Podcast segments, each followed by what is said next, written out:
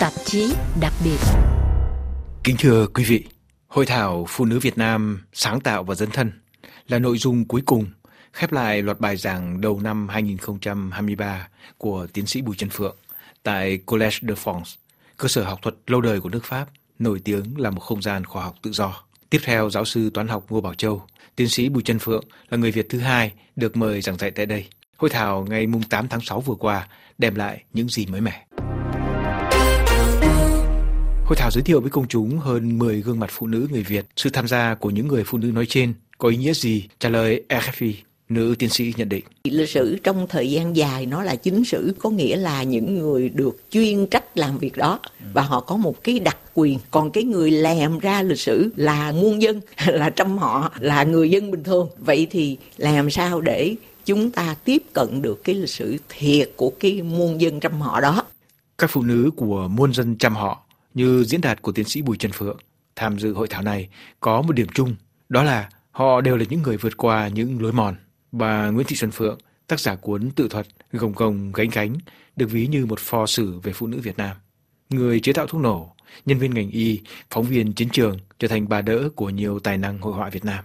Bà Trần Thị Nga cũng từng là một phóng viên chiến trường, tranh đấu không mệt mỏi, tìm công lý cho các nạn nhân chất độc da cam. Cô Nguyễn Thục Quyền, thành viên Viện Hàn lâm Kỹ thuật Quốc gia Mỹ, được coi là một trong những nhà khoa học gốc Việt có ảnh hưởng nhất thế giới. Trước khi rời Việt Nam năm 1990, Thục Quyền đã gần như không còn cơ hội đi lên bởi có người cha làm việc cho quân đội chế độ cũ. Vượt qua những giới hạn thể chất tưởng như không thể là Trần Thị Hà My, Trần bị liệt, tay chỉ dùng được một ngón, miệng khó thốt thành lời. Người được mệnh danh là thiên thần sáu chân này là tác giả của nhiều cuốn sách về tình yêu, về lòng tử tế, truyền cảm hứng sống cho rất nhiều người, trong đó có các tù nhân. Khoa học về xã hội có tiến sĩ Khuất Thu Hồng được ghi nhận là người có đóng góp hàng đầu trong nghiên cứu can thiệp hỗ trợ đối với các cộng đồng xã hội dễ bị tổn thương. Nhà báo Vũ Kim Hạnh, có 72 tuổi, được mệnh danh là mẹ đỡ đầu của nhiều thương hiệu Việt. Cụ thể thì các nữ khách mời của hội thảo có thể mang lại những điều gì cho công chúng? Tiến sĩ Bùi Trần Phượng giải thích. Chính vì phụ nữ không có mặt trong chính sử cho nên tìm phụ nữ ở đâu ừ. thì phải tìm từ nhiều nguồn rất là đa dạng, từ những cuộc đời cá nhân, từ những chuyện nhỏ của từng con người bình thường, cuộc đời của họ về cái quá trình thay đổi nhận thức của họ về vấn đề phụ nữ. Đó là cái mình gọi là cách tiếp cận từ bên dưới. Trong số các trải nghiệm cuộc đời, bài trình bày của tiến sĩ Nguyễn Hoàng Ánh, cựu giảng viên đại học mang lại một bức tranh hiếm có về tình cảnh và nhân cách của người phụ nữ miền Bắc Việt Nam xuyên qua nhiều thời kỳ lịch sử đương đại. Chị chia sẻ.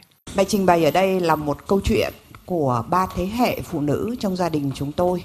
Vai trò của người phụ nữ Việt Nam rất hiếm người được sử sách ghi tên, nhưng mà thực tế mà nói là đằng sau một cái sự im lặng đó, nó là một cái hồn cốt thì tôi phát hiện ra được là có một cái điểm nổi bật đầu tiên của phụ nữ Việt Nam, đó chính là một cái lòng yêu thương gia đình và một cái sự cam kết rất là lớn đối với cái trách nhiệm của họ. Cái đấy là gần như là mỗi một người sinh ra đã có sẵn nó trong huyết quản của mình.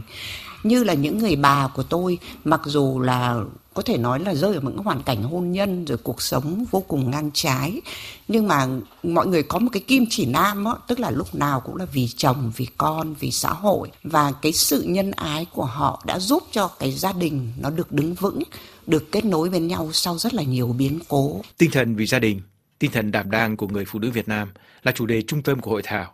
Theo dòng lịch sử thế kỷ 20, đầu thế kỷ 21, nhà sử học Bùi Trần Phượng dõi theo những biến chuyển trong cách hiểu về đảm đang. Đối với bà, đảm đang vốn truyền tải một truyền thống lâu đời vô cùng quý báu của phụ nữ Việt Nam đã bị một bộ phận khá đông đảo giới trẻ hiện nay ngoảnh mặt bởi nhiều lý do. Người phụ nữ đảm đang tạo nên hồn cốt gia đình với tình yêu thương, nhưng khi không có tình yêu thương, khi hôn nhân bị ép buộc thì sao?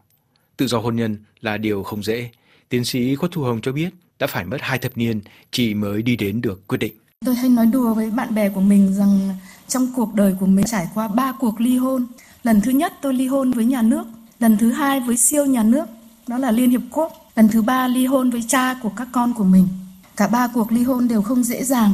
Ly dị cho phép giải phóng phụ nữ khỏi hôn nhân cứng bức là điều ngày càng được xã hội ủng hộ. Tuy nhiên, xã hội đương đại Việt Nam đang biến đổi mạnh mẽ và nhanh chóng. Giới trẻ hiện nay nhìn chung có nhiều tự do hơn, được hưởng nền giáo dục cởi mở hơn, có nhiều khả năng lựa chọn hơn trước nhiều đang đứng trước một thách thức rất mới, đó là khả năng chung sống với người khác và năng lực hành động vì cộng đồng.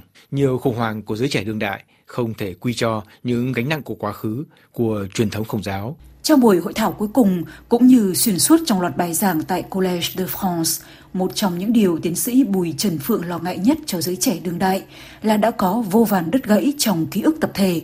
Giới trẻ hiện nay không biết đến nhiều điều căn bản bởi họ không được truyền dạy. Hai mảng quyền lãng căn bản được bà nhấn mạnh, đó là giai đoạn đặt nền móng cho nữ quyền Việt Nam hiện đại đầu thế kỷ 20 dưới thời Pháp thuộc với các tên tuổi lớn như Phan Bội Châu hay Đạm Phương Nữ Sử. Và thứ hai là truyền thống nữ quyền trong xã hội Việt Nam tiền hiện đại, bắt rễ sâu trong cơ tầng văn hóa Đông Nam Á, tồn tại bền bỉ bất chấp những áp lực hàn hòa. Đối với nhà nghiên cứu, nhà giáo Bùi Trân Phượng thì đây cũng chính là phương thuốc chủ yếu để đối trị lại tình trạng đoàn kết gia đình, đoàn kết xã hội suy giảm mạnh trong bối cảnh sinh trích, chế độ toàn trị làm trầm trọng thêm quan hệ đẳng cấp phụ hệ truyền thống và những tiêu cực của tiến trình toàn cầu hóa và chủ nghĩa tư bản hoang dã. Các lực lượng hắc ám có mặt phổ biến ở mọi cấp độ, kể cả trong y tế và giáo dục. Hết lời dẫn.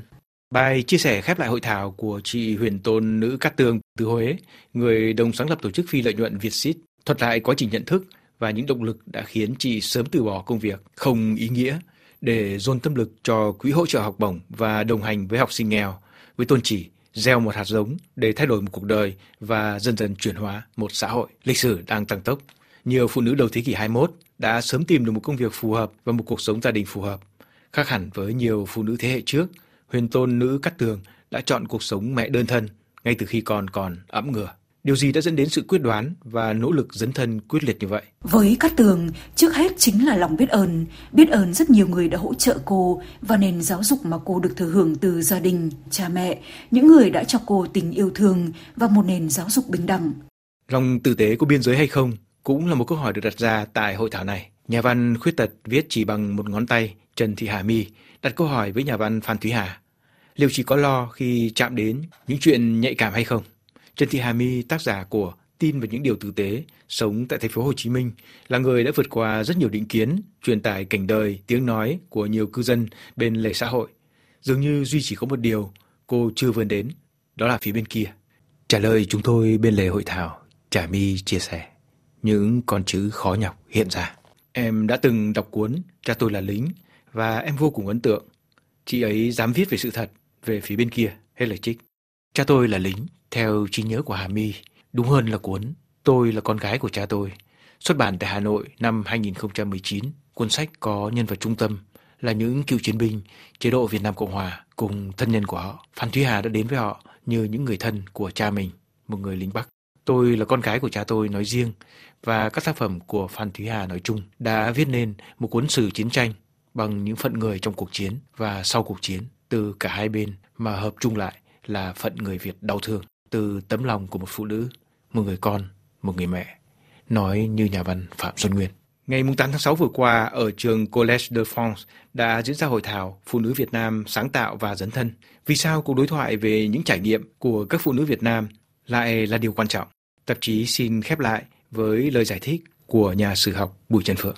Tôi thì tôi càng nghiên cứu sâu thì tôi càng thấy cái sự đa dạng của những cái cảnh đời, những cái kiếp người của người Việt Nam tạo điều kiện cho những cái khác biệt nhau đó gặp gỡ đối thoại giao lưu ừ. thì họ sẽ hiểu nhau hơn và khi nào người ta hiểu thì mới thương được mình không biết là có một dân tộc khác nào mà ghi khắc vào cái truyền thuyết sinh thành của mình ừ. cái chuyện là như cái hai cái gì đó rất khác biệt thậm chí đối lập nhau ừ. nhưng bây giờ coi nhau là cùng một tử cung người mẹ sinh ra ừ. rồi cái đó nó đẹp biết chừng nào ừ. đó thì đối với mình đó là một sức mạnh sức mạnh sáng tạo tạo ra giá trị mới và để bảo đảm sự sinh tồn của dân tộc để kết hợp những gì đối lập cần sự bao dung cuộc hội thảo nói riêng và loạt bài giảng của tiến sĩ Bùi Trân Phượng nói chung tại Collège de France dường như là dịp thể nghiệm cho một hướng ứng xử bao dung triệt để như vậy, nghe nhau, hiểu nhau để thương nhau.